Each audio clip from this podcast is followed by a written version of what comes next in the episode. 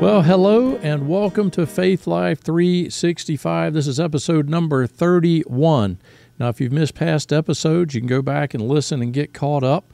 Uh, also, if you'd prefer to read uh, uh, or listen, uh, go to the website at www.faithlife365.org and you can read from the blog uh, or uh, listen from the podcast on Podbean and, and some other sites there.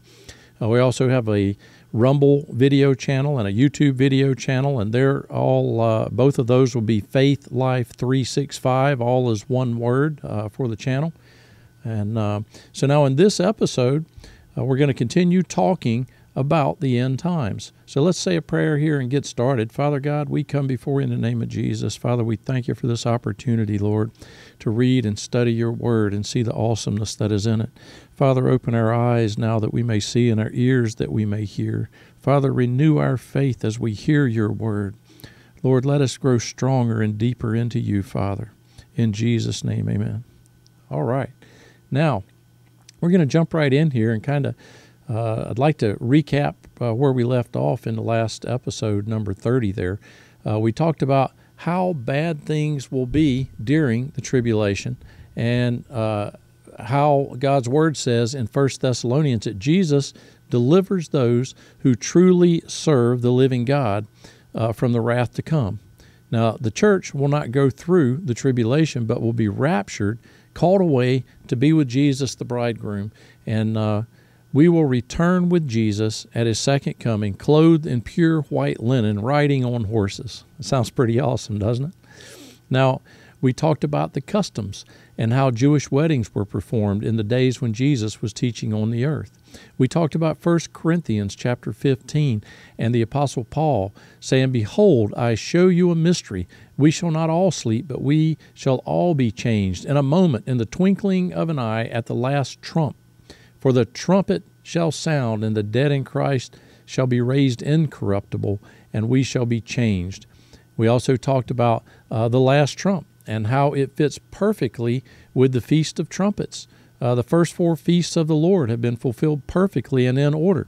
Uh, there are three feasts remaining to be fulfilled, and the next feast in order is the Feast of Trumpets.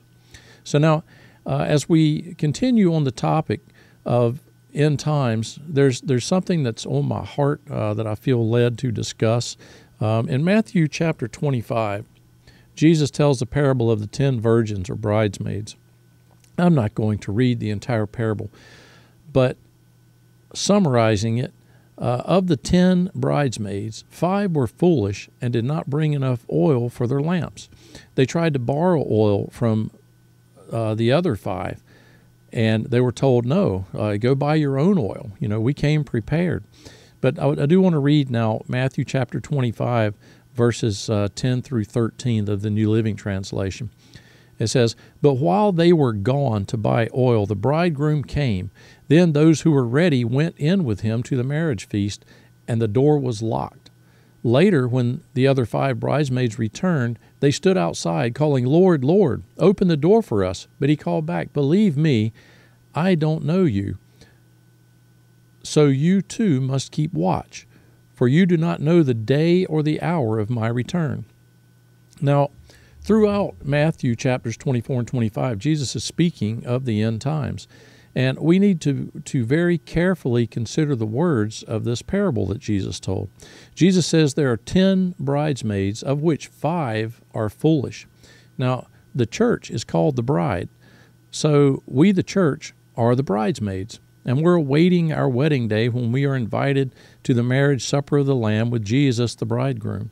Now, could this parable be telling us that as much as half of those profession to be or professing rather to be Christians are really not prepared to meet Jesus. Uh, all ten bridesmaids were dressed up for a wedding, uh, but they were not all fully prepared. They had on the dress, but they didn't have oil for their lamps. They were not truly prepared for the wedding. See, the bridegroom came while they were out, and they were shut out of the wedding. And Jesus said, Believe me, I know you not. So, how many people in the world today are all dressed up for the wedding? They look and act the part, but they've not truly accepted Jesus as their Lord and Savior. uh, John chapter 10, verses 24 through 30, and this is the New Living Translation, says, Then the Jews surrounded him and said to him, How long do you keep us in doubt? If you are the Christ, tell us plainly. And Jesus answered them, I told you, and you do not believe. The works that I do in my Father's name, they bear witness of me. But you do not believe, because you are not of my sheep. As I said to you, my sheep hear my voice, and I know them, and they follow me and I give them eternal life, and they shall never perish, neither shall anyone snatch them out of my hand. My Father, who has given them to me, is greater than all, and no one is able to snatch them out of my Father's hand. I and my Father are one. Now, a good question to ask yourself, maybe we should all ask ourselves do I hear the voice of Jesus? Do I hear the voice of the Holy Spirit? Do I hear the voice of God? Now, I'm not speaking about an audible, thundering voice booming, though maybe you might. But do you do you hear an inner voice inside that's prompting you to stop doing something in your life, or maybe to start doing something differently in your life? See, this is the voice I'm speaking of. Another question Am I following Jesus? Am I following the Word of God? Now, Matthew chapter 7, verses 21 through 23 of the New Living Translation. Not everyone who calls out to me, Lord, Lord, will enter the kingdom of heaven. Only those who actually do the will of my Father in heaven will enter. On judgment day, many will say to me, Lord, Lord, we prophesied in your name and cast out demons in your name and performed many miracles in your name. But I will reply, I, I never knew you. Get away from me, you who break God's laws. John chapter 3, verses 16 through 21, this is English Standard Version, says, For God so loved the world that he gave his only Son, that whoever believes in him should not perish but have eternal life. For God did not send his Son into the world to condemn the world, but in order that the world might be saved through him. Whoever believes in him is not condemned, but whoever does not believe is condemned already because he has not believed in the name of the only Son of God. And this is the judgment. The light has come into the world, and the people loved the darkness rather than the light, because their works were evil.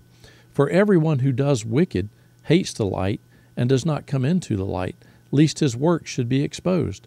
But whoever does what is true comes to the light, so that it may be clearly seen that his works have been carried out in God. Now, Romans uh, chapter 10, verses 9 through 10, English Standard Version. Because if you confess with your mouth that Jesus is Lord and believe in your heart that God raised him from the dead, you will be saved. For with the heart one believes and is justified, and with the mouth one confesses and is saved. Now, there are many more scriptures that we could read. See, the point is, is I believe God has placed on my spirit that there are many people today who go to church but have never really accepted Jesus as their Lord and Savior. Now, I've heard people say, uh, uh, they'll just say out loud, just just telling other people, just say out loud that you believe Jesus and you're saved. Well, that's that's not scriptural, you see. You have to believe in your heart that God raised Jesus from the dead. You do need to confess with your mouth that Jesus is Lord. But but you have to believe it in your heart and you have to confess with your mouth that you believe that God raised Jesus from the dead and that he is Lord to make him Lord of your life. See, many people they believe that as long as they live a good clean life and and are good to other people that they're going to go to heaven. Well, this is not what the word of God says. See, many churches today they do not teach and follow the word of God. Many are trying to be politically correct so as not to offend anyone, or, or maybe they're just trying to get more people to go to church. Uh, they're adopting policies and teachings that allow things that are condemned uh, and called sin in the Word of God. Jesus and the apostles warned us of this. Now, CBN News published an article. It was titled New Survey reveals most Americans and many who identify as Christians no longer believe in absolute moral truth. An excerpt uh, from the first paragraph of this article, it says, Past generations have looked to a source outside themselves, namely God and the Bible, for determining morality and truth. But a new study from the Cultural Research Center, CRC, at Arizona Christian University shows that some 58% of Americans surveyed no longer believe that uh, believe that and instead say it's up to the individual to decide what is true or moral. Another finding in the survey only 43% of those surveyed who identify as born again Christians still embrace absolute truth. There are many more of what I consider stunning results that was found in, in this survey uh, of those identifying as born again Christians. But interestingly, they are much in line with the parable of the bridesmaids, in that approximately 50% of those identifying as born again Christians do not appear to actually believe the Word of God to be absolute truth. Now, if this is true, then there may be many identifying as born again Christians finding themselves still here after the rapture of the church takes place. I don't say these things to scare people. Uh, I say these things so that if you're one of those people who do not believe the Word of God is absolute truth, and you do not truly believe in your heart that Jesus is the Son of God and that He died, shed His blood, and was raised from the dead by God Almighty to pay for our sins, then you need to seriously consider what you do believe if what you believe, or perhaps what you've been taught or led to believe, is not in line with the Word of God, and you do not truly believe in, in your heart that Jesus died for your sins and God raised him from the dead, you are not truly saved and you have not received eternal life through Christ Jesus. See, being a good person, going to church, helping others, and singing in the choir, that's not going to get you into heaven. I mean, it's good, but it's not going to get you into heaven.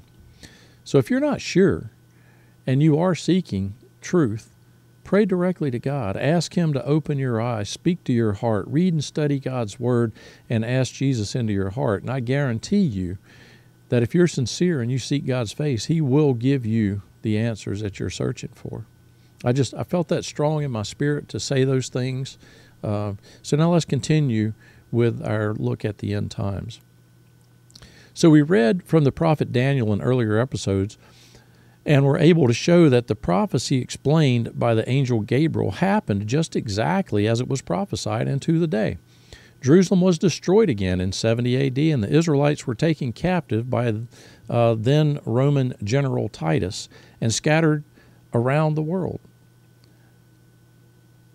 We are still left with the final seven years of the 490 years that were prophesied. When will this final seven years of the tribulation period begin, and how will we be able to know that it's beginning? Well, let's take a look at Isaiah 11, chapter 11, verse 11, and this is the English Standard Version. In that day, the Lord will extend his hand and yet a second time to recover the remnant that remains of his people from Assyria, from Egypt, from Pathros, from Cush, and from Elam, from Shinar, from Hamath, and from the coastlands of the sea. He will raise a signal for the nations and will assemble the banished of Israel and gather the dispersed of Judah from the four corners of the earth. Now, the prophet Isaiah is telling us that God is going to bring the Israelites back and make them a nation again. They will return to the lands God promised them from around the world and become a nation. Now, no nation in history has been destroyed twice and returned again as a nation except for Israel. Isaiah chapter 66 and verse 8, English Standard Version says, Who has heard such a thing? Who has seen such things? Shall a land be born in one day? Shall a nation be brought forth in one moment? For as soon as Zion was in labor, she brought forth her children. Now, this is an excerpt from the United States State Department Office of the Historian articles titled Creation of Israel 1948. Now, I'm quoting from this article. President Franklin D. Roosevelt had assured the Arabs in 1945 that the United States would not intervene without consulting with both the Jews and the Arabs in that region The British, who held a colonial mandate for Palestine in May of 19 until May of 1948, opposed both the creation of a Jewish state and an Arab state in Palestine, as well as unlimited immigration of Jewish refugees to the region. That ends the quote. Now, on April the 12th of 1945, Franklin D. Roosevelt died of a brain hemorrhage, and Vice President uh, Truman was immediately sworn in as President of the United States.